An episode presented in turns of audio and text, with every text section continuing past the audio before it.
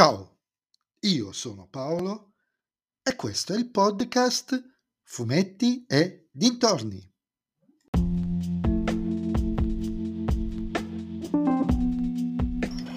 In questo nuovo episodio del podcast vi parlerò di Giulia Special Edition 1, Gli occhi dell'abisso e Oggetto d'amore sono i titoli delle due storie, scritto da Giancarlo Berardi e disegnato da Luca Vagnini e Corrado Roi, edito da Repubblica e diciamo anche Sergio Bonelli editore.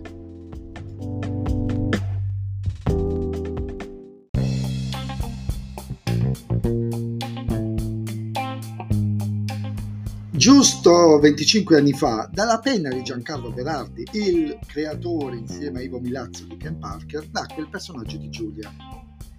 Edito dalla Sergio Bonelli, ha appena fatto il giro di boa di 300 numeri, li trovate in edicola il numero 300 a colori. Segue le avventure di una criminologa che vive nell'immaginaria Garden City nello stato di New York e che collabora con la polizia locale per la risoluzione di crimini più o meno efferrati. All'epoca, sinceramente, ne comprai una manciata di numeri, ma mi stancai subito per via di alcune strutture ripetitive da comedy che sinceramente col tempo ho imparato probabilmente ad, impa- ad apprezzare di più. Per cui questa ristampa per me da un certo punto di vista sarà un tuffo nel passato perché sono storie che alcune di, avrò quasi sicuramente letto 25 anni fa, ma ci sono anche storie un po' inedite perché questa non è una ristampa cronologica, sequenziale, ma è una ristampa tematica, cioè legata ad argomenti eh, i, i, cui due albi che verranno diciamo, pubblicati in ogni volume avranno lo stesso argomento. Questo primo numero infatti raccoglie due dei tre albi della trilogia iniziale e infatti nel prossimo numero ci sarà il terzo insieme ad una storia sempre collegata uscita anni dopo e che non ricordo di aver detto.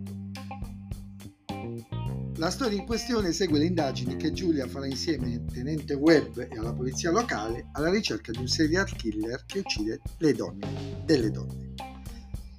L'autore, che se non ricordo male ai tempi della creazione del personaggio studiò e frequentò dei corsi di criminologia, fa di tutto per metterci in una situazione in, non da inizio, ma in una a metà. Perché Giulia ha già un, un trauma nel passato, ce lo racconta, ce lo fa non in maniera intera, ma ce lo fa assaggiare questo trauma. Poi ci mostra tutti i possibili comprimari, o se non ce li mostra, ci parla di loro. Ci dà proprio l'idea di come Giulia viva la sua vita, sia la sua vita che il suo lavoro, essendo lei anche una docente. E nonostante sia molto didascalico nello spiegarci che cosa succede, la lettura non è mai eccessivamente pesante, anzi è scorrevole e variegata e l'autore è riuscito a tenermi incollato alla pagina nonostante grosso modo sapessi dove si stesse andando a parare. E voglio immaginare che chi non ha mai letto Giulia la vivrà questa situazione con maggior pathos. Dal punto di vista editoriale poi sono rimasto stupito, il formato delle pagine non è il classico Bonellide ma un pelino più grande, un formato che provò a valorizzare di più i disegni, anche se Roy, che ha disegnato la seconda storia del volume, mi credo sia un po' sprecato in serie del genere.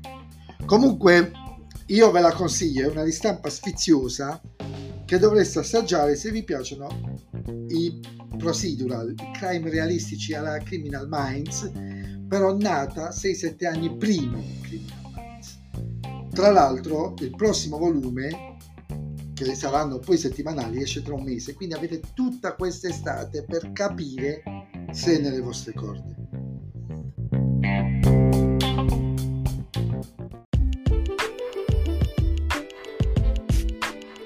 E anche questo episodio del podcast è terminato. Voi mi riascolterete nel prossimo episodio. Vi ricordo che vi aspetto su Instagram, sul profilo Fumetti e Dintorni, a dirmi cosa ne pensate anche voi di questo nuovo malloppone. E se vi piace il mio podcast, beh allora non dovete fare altro che suggerirlo ai vostri amici. Se invece il mio podcast non vi piace, suggeritelo a chi non sopportate. Ciao a tutti!